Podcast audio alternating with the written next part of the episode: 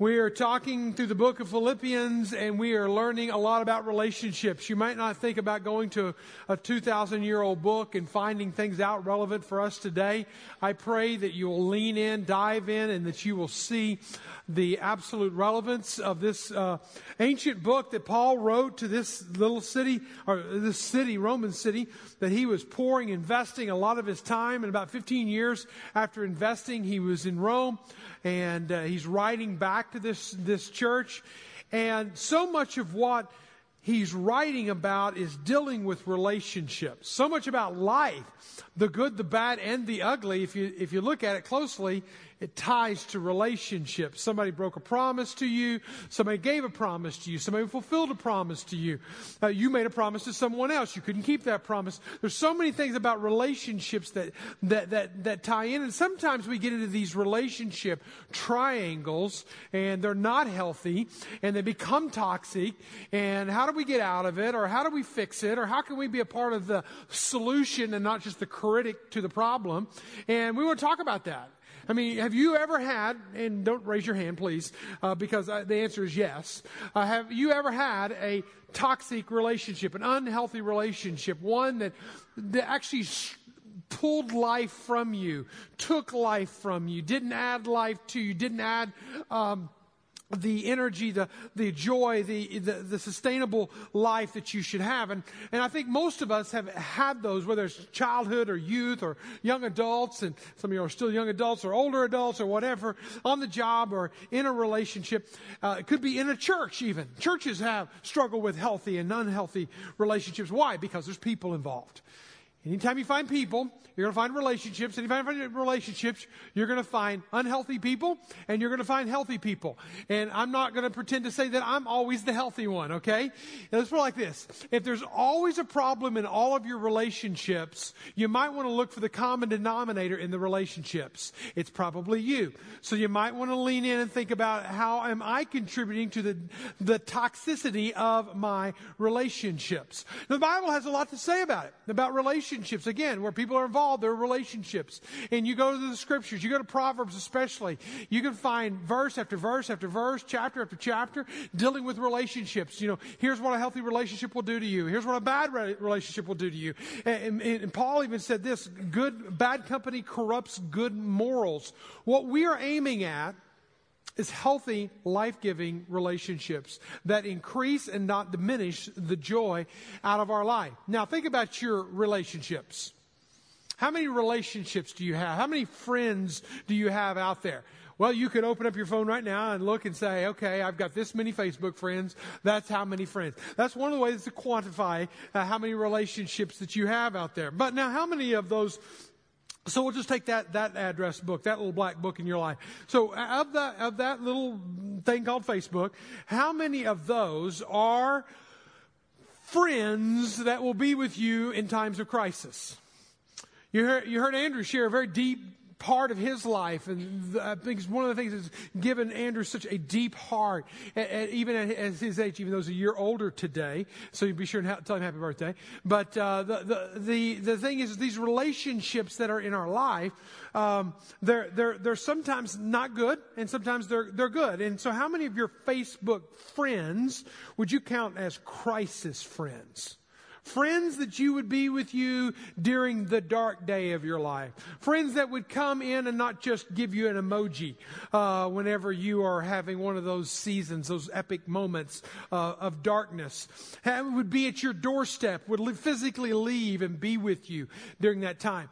Oh, well, uh, Facebook's been around long enough that there's enough research out there being being done on this social media phenomena uh, of social of all the different social medias. But Oxford University did a study and asked people of your if you took 105 actually why they chose 105 I don't know but 105 of your Facebook friends how many of your friends would be crisis friends, people that would be with you during a crisis. And they measured them, counted them, and they came up with four out of 105. So just a handful of people that will be with you, walk with you through the darkest seasons of your life. Paul writes, to the church of Philippi, to the believers of Philippi, during a dark, divisive, broken season, season of their life. When they are, um, when there's a lot of infighting. He's writing this letter and you can read it. It's oozing with joy and excitement and love and rejoicing. And he's very excited to reconnect with them and wants to be with them. And it's a thank you letter, but it's also a letter admonishing them. Hey, your relationships are pretty fractured right now. There's division. There's lines being drawn. There's sides being taken. There's alliances being made. And you got to stop this. And they literally, you don't even know who he's talking about. You just kind of catch the width and the undersurface of it until you come to the last chapter of the book in chapter 4, verse 2. He literally names the people, the ringleaders, if you will. He says, I plead to Euodia and plead to Syntyche. So uh, that was a, I'm sure Mama was really proud of those names when she gave them out. Uh, to be of the same mind in the Lord. I like that statement because you're going to hear that statement again to be of the same mind. Quit this infighting. Quit this backbiting. Quit this gossiping. Quit this political, uh, making everything political. Quit causing division and drawing lines apart. And listen, have the same mind. Now notice this last phrase, in the Lord. That's a kind of a unique phrase. Because it's not just have the same mind, hey, y'all get along. Remember when you were brothers and sisters and you used to fight and you'd say your mother would make you hold hands and hug and kiss each other and say, I'm sorry, and you, you were doing it physically, but you couldn't stand the person on the other side? Well, it's not just go through the motions and be of the same mind, but it's literally in the Lord. As if the Lord is a secret ingredient, a secret sauce, a secret formula to making healthy relationships. And so my question to you and all of us in our relationships that we might consider a little toxic, a little broken, a little fractured, how many of those would we say the Lord is a part of those? Speaking into those, directing us healthy, bringing health back into them. Because whenever the Lord's a part of them, then we can become of one mind. And that's what I'm really going to point to today is that a healthy, the healthiest, vibrant, most vibrant form of relationship is the one in which the Lord is a part of that relationship.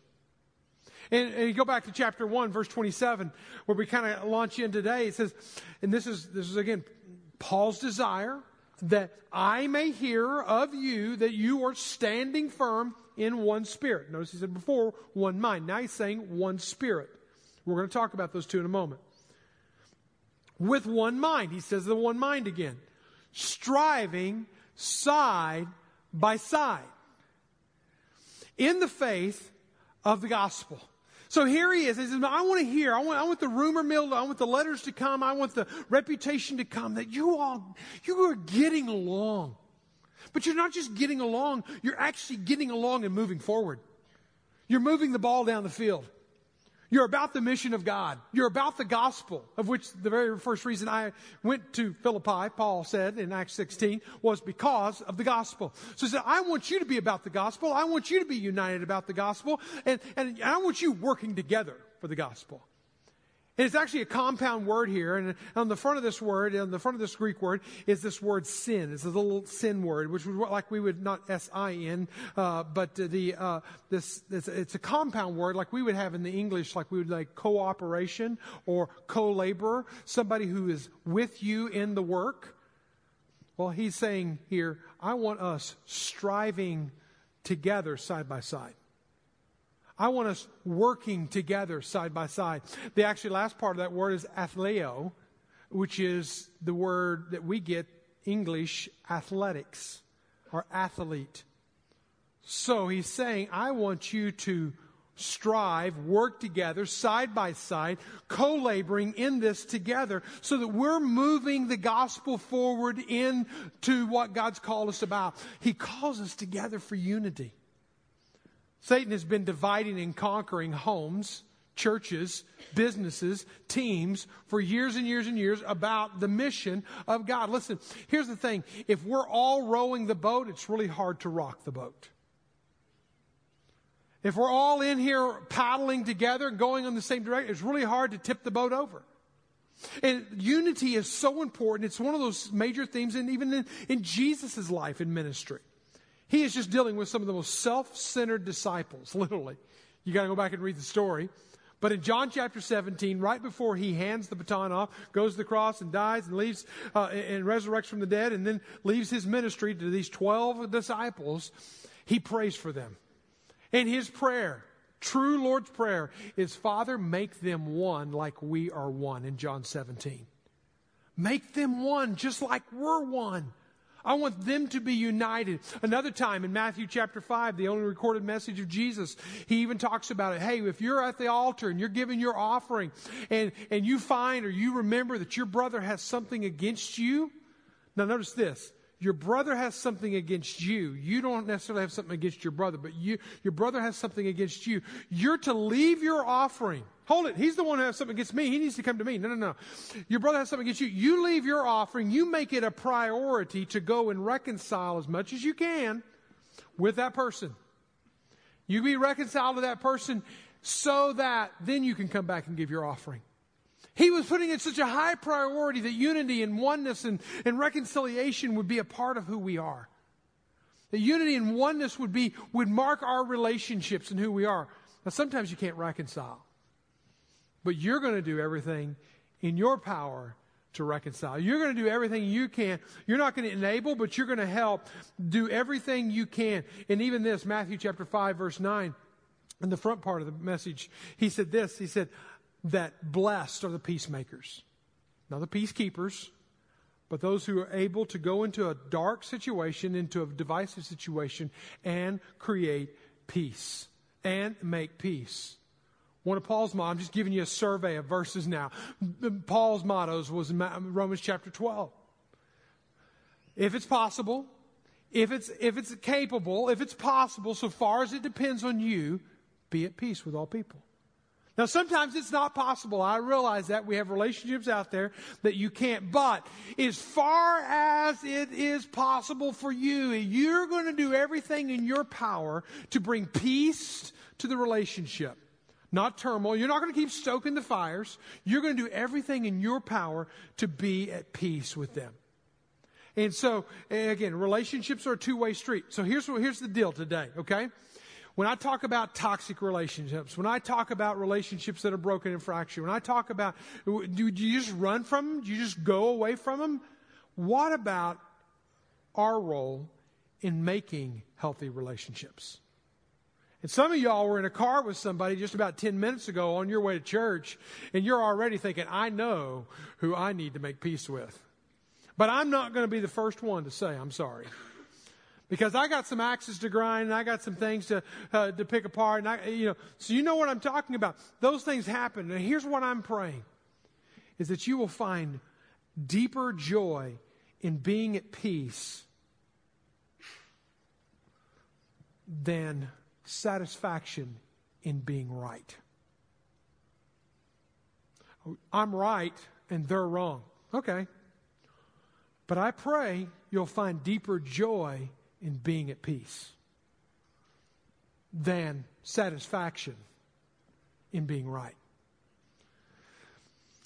Life principle we're operating this entire series off of, and everything that centers around this, is that joy rises above our circumstances It flows deeper than our pain.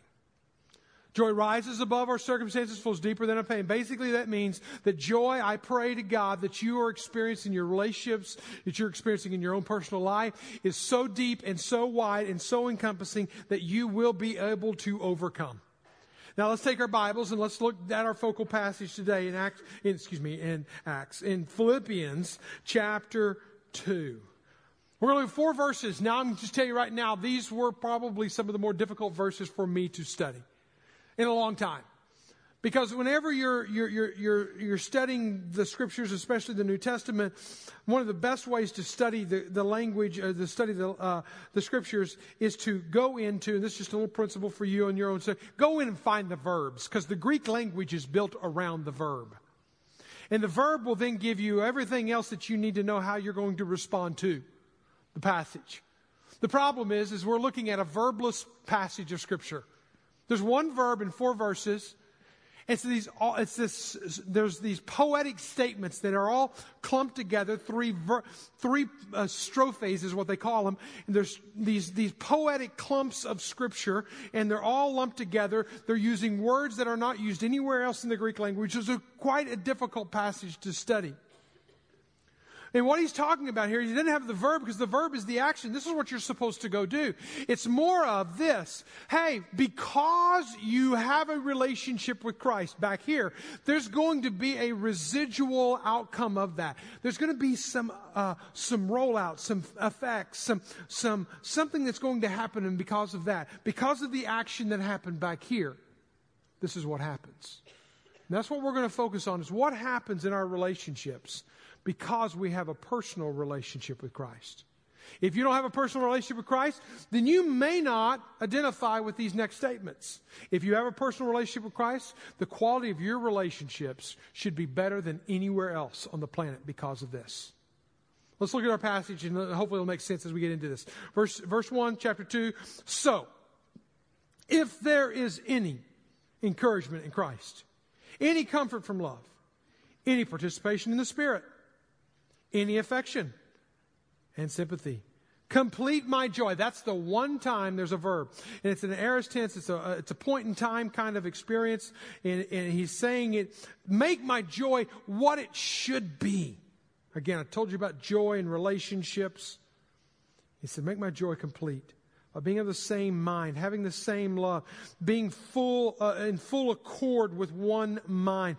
Do nothing from rivalry or conceit, but in humility count others more significant than yourselves. Let each of you look not on, out for your own interests, but also for the interest of others. He gives us rules of engagement. He said, because you have this relationship with Christ, here are some ways that we should be relating to other people. So let's forget that other person that's not here and that's not in the room that you can't stand, that you wish a thousand fleas would infest their, infest their armpits. That, that person. Let's not talk about them. Let's talk about you and let's talk about me and how I fit into the solution, into the brokenness of the relationship. And I'm going to look at it from this point of view. There's a heart element, there's a head element, and then there is a hand element. There's a heart element because it, it, penetrates deep into our heart. It, it really originates from our heart. But then it moves to our mind and how we think and see and how we, we interact with each other. But really, I think if you come to the last part, when the hand element, that's one of the keys to the whole thing. So you can't separate it out. So, in the rules of engagement, let's talk about your heart. Number one, you need to lead with your heart. But let me tell you this because of Jeremiah, chapter, uh, uh I believe it's uh, chapter 18, it talks about this that the heart of man is deceitful and desperately wicked. Don't lead from that heart. Lead from the transformed heart.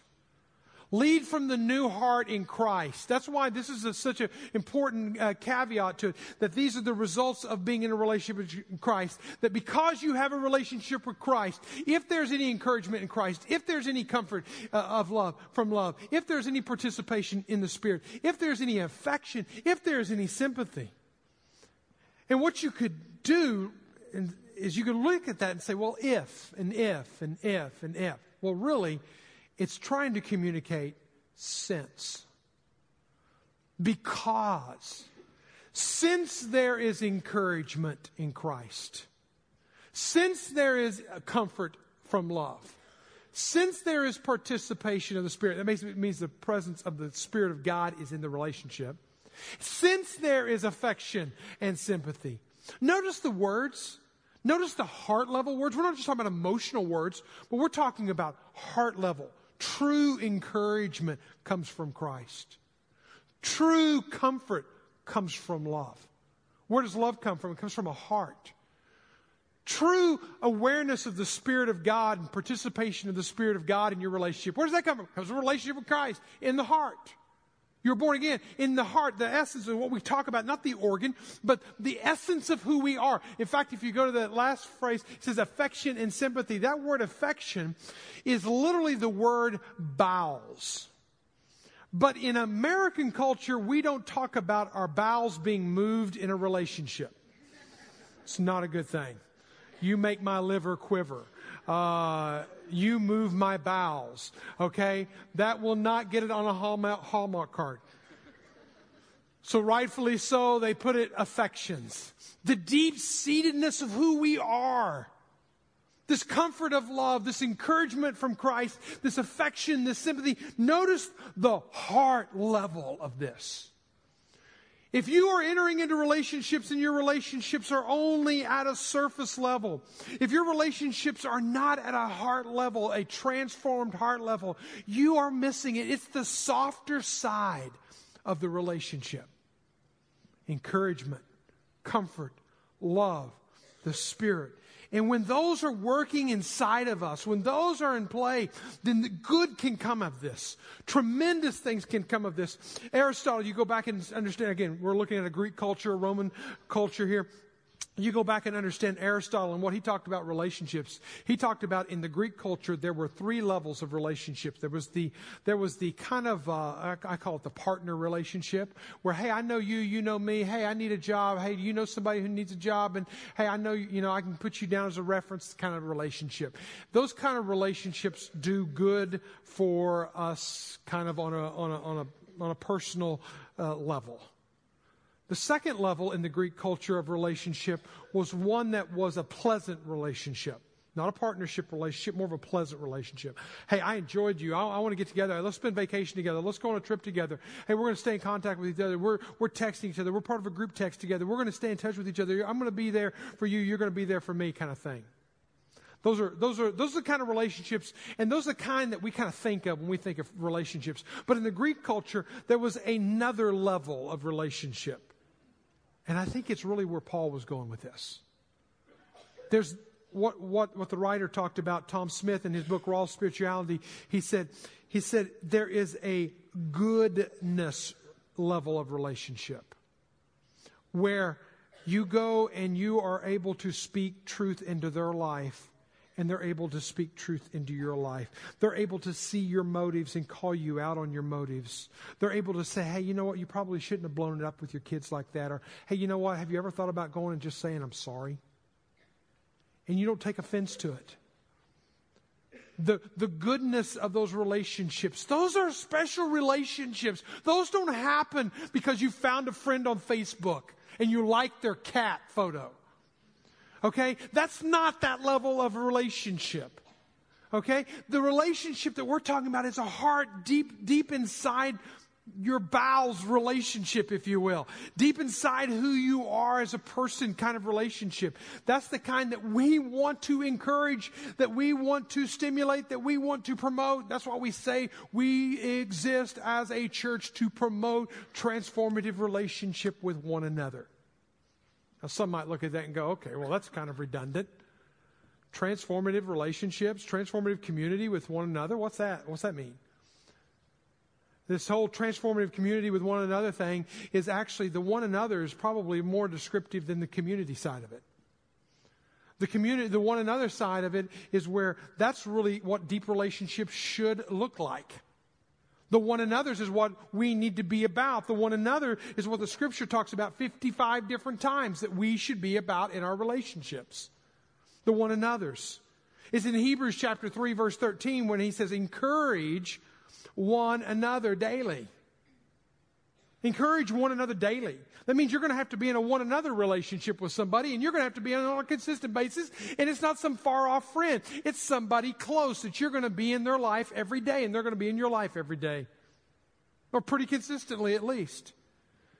Galatians chapter 6, verse 2 says, Bear one another's burdens. Get underneath there. Help them when they can't carry the load of their life at that moment. Be the friend who shows up on their door face uh, at 2 a.m. I've asked this question before Who's your 2 a.m. friend? That you could call and you wouldn't feel like you're imposing on them. And who are you a 2 a.m. friend to? That you will go out of your way to bear their burdens. Confess your sins one to another, it says in James chapter 5 verse 16. Confess your sins to one another and pray for one another. When's the last time you spent a long time praying for a friend who was off the rails? and if they felt comfortable enough to come to you and say, listen, I may have done something a little wrong. No, I've done something wrong. And you were able to walk with them through it. This one another relationships are big. I had that question asked of me a couple of years ago. Mike, who do you do one another's with? And I couldn't name anybody. Who who bears your burdens and who do you help bear their burdens? And who do you confess your sins to and they confess their sins to?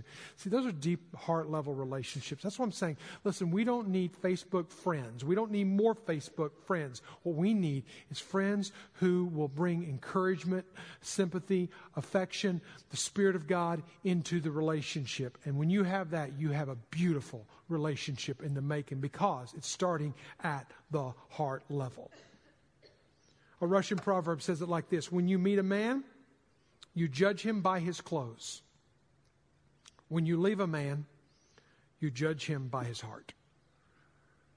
How well do people see your heart when they get into relationships with you? Number two, with your head. This is where we align our minds. There's an alignment here. And then you'll notice that throughout the book of Philippians. Chapter 1, chapter 2, chapter 4, three of the four chapters of the book of Philippians, he calls us to align our minds, to have the same mind. And even sometimes he does it multiple times in the same verse. And so here, here's one in verse 2. He says, One mind, one love, one accord, with one mind again full accord with one mind again. Same mind, same love, full accord with one mind. Can you bring that to your relationship? Can you bring that to the table?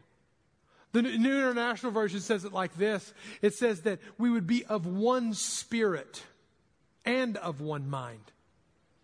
See, he's not talking about something here in the, in the form of some kind of conformity. He's talking about unity. Conformity, outside pressures trying to make you look a certain way. Unity happens from the inside and works its way out. When our soul and our mind are aligned, there's unity. It's not just whip your kids into shape and make them toe the line. It's not play the man card in the marriage relationship. Say, hey, this is the time to submit. Not, that doesn't work. You might get conformity, but you will not get unity. You might get a, people to step in line. No. What we want is we're wanting unity. This is where it becomes mystical. This is where it becomes spiritual. Yes, spiritual.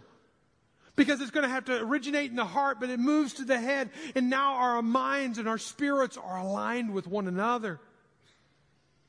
Whenever that happens, unity of the mind and of the soul, it will bring energy it will bring clarity and it will bring harmony to a relationship.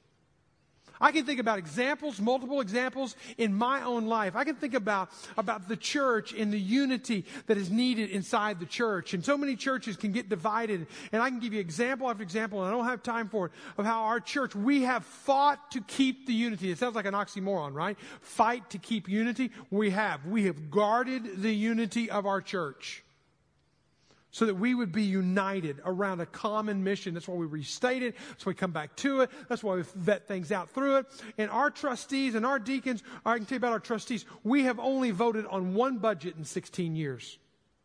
One budget. Because there was a couple of the trustees that couldn't get on the same page as about eight years ago. But the rest of the time, we've had absolute unanimous consent at every budget we've ever brought to the church. We walk out of there, we don't have to take a vote. Everyone is for it. That takes more work. That takes more patience, more prayerful considerations. That takes more understanding on the other person, but it creates a forward motion, a forward energy versus a sideways energy. You can think about sideways energy in your own life. And it also brings clarity. I can remember uh, going to, to church camp and working at a church camp all summer Oh, one summer I did it in both college and, and, and in high school. And um, I was a lifeguard, and I remember every week we'd go to camp, or every week we were at the camp. For seven weeks, a thousand students would come through the camp, and the, the camp director would stand up on the very first day one year, and he read Philippians chapter 2, verse 1 to verse 4.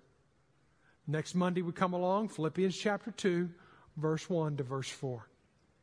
I, uh, this doesn't even make sense. This is not some kind of cool youth devotional that you're giving here. But eventually I began to understand that what happens when there's unity, there is this clarity that comes. And he was praying over the camp every week that year that clarity would come, that unity would be there, that there would be a perspective that you wouldn't have any other way whenever you become one mind and one spirit. And you know what? On that very summer was the summer that God gave me the clarity to do what I have been doing for the past 26 years. clarity, unity will bring clarity. It will also bring harmony. The unity and the harmony in the home is a great example. When you got two type A people marrying each other like Lori and I, do you think there's always going to be unity? Do you think there's always going to be harmony? No. But we made a commitment a long time ago in our marriage relationship that we would not make any purchase. We would not make any big move. We would not make a vocational change. We would not do anything. In, I don't care what offer was on the table, opportunity was out there, that until we were both completely aligned. Where we could go at it 100% with all of our heart. I don't care how many opportunities. I am not going to play the man card, submission card. No, no, no. We're going to align. There's going to be an alignment. When you have that, I'm talking about relationships, right? Harmony, clarity, energy comes when there's unity. Do you have that in your relationship? If you don't, you're going to have to work for it. It's going to be a head issue, but it's going to start in the heart, but it's going to move finally to the hands. We talk about the hands, we're talking about live, work, do what you do to bring joy to the other person. Do what you do to bring joy. Paul was appeal to them was, hey, would you make my joy complete by being of the same mind, being of the same spirit, having the same love? Would you do that? He's appealing for them to do this. Paul then comes in the, at, at the end and he says, listen, you don't do things out of selfish ambition. You don't do things out of conceit. You do things out of humility. You do things out of a posture of humility. Now, I have to say this in the Greek language, the word humility is never used in any other Greek text outside of the scriptures, and what I'm referring to, outside of scriptures, that it is not in a degrading kind of form. I thought that was a little disheartening when I read that this week. It was always a master and a servant, and a servant and a master. That you would humble yourself under your master. I thought, that doesn't sound right. What's, what, what's the deal? What Jesus does in the New Testament, what Peter writes about in the New Testament, what Paul writes about in the New Testament, is he flips it on its head. As, as humility is a good thing. As putting yourself under. As in one time, Peter said, humble yourself under the mighty hand of God, that he will exalt you in due time. Humility becomes a part of that. Look at this. He said, but in humility, count others more significant than yourselves. Wow. Jesus just said this. He said, Hey, love your neighbor as you love yourself, okay? Love your neighbor as you love yourself. Paul said, Hey, count others as even more significant than yourself. Now I'm, I'm taking it to a new level where I'm now putting the other person in front of my interest and desires. Albert Schweitzer, a missionary, French missionary to Africa, as a physician, said this life becomes harder for us when we live for others. I'm not saying it's going to be easy. I'm not saying your flesh is not going to rear up. I'm not going to say you're not going to push it back, push it back. But notice the last statement. But it also becomes richer and happier. And what did I say?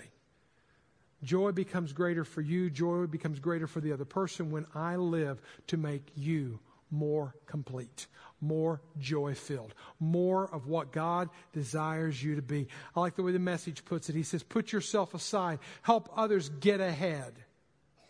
Don't be obsessed with getting your own advantage. This is how we should enter into our relationships. This is when Christ informs our relationships. You forget yourself long enough to lend a helping hand. I love the story of Millard Fuller, who was a millionaire entrepreneur from Alabama, had this kind of southern twang of sorts, and um, he'd made a lot of money. But he had gone to a church in Georgia one day and experienced or had a relationship with, with Christ in Americus Georgia, at this church, and it totally transformed him.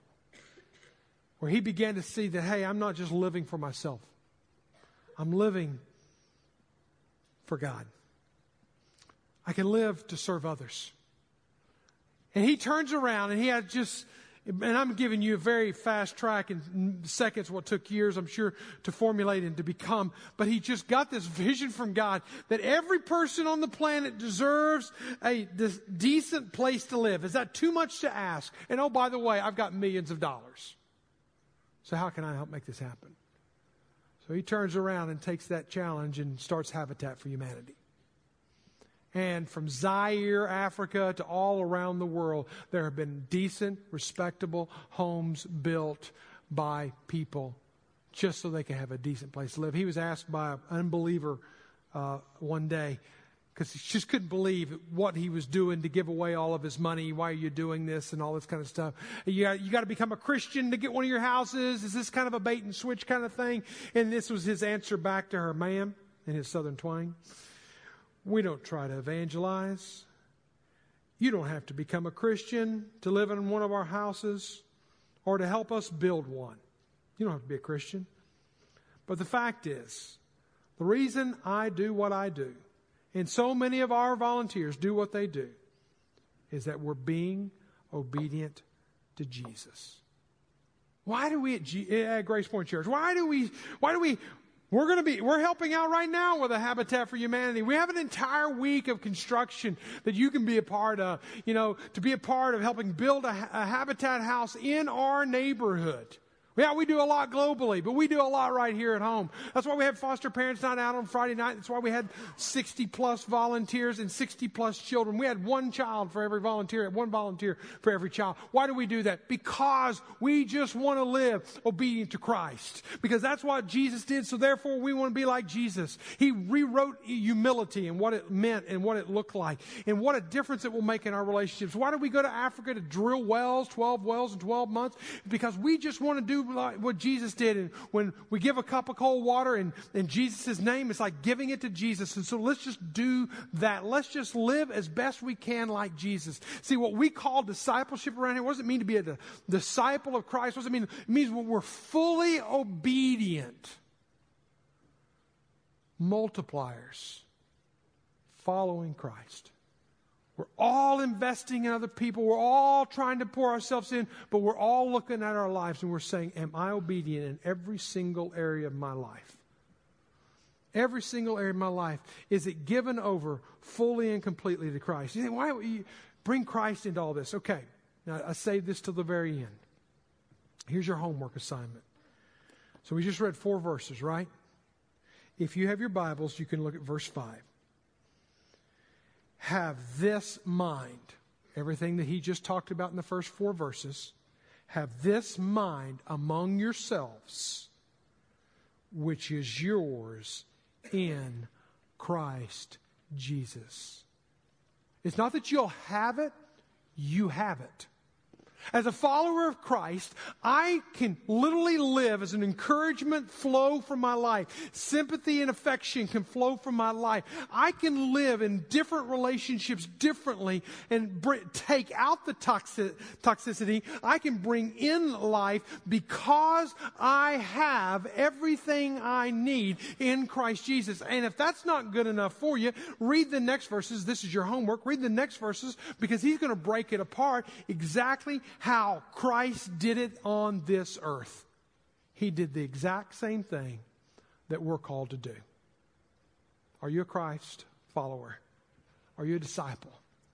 Are you fully obedient? multiplier following Christ. Think about it.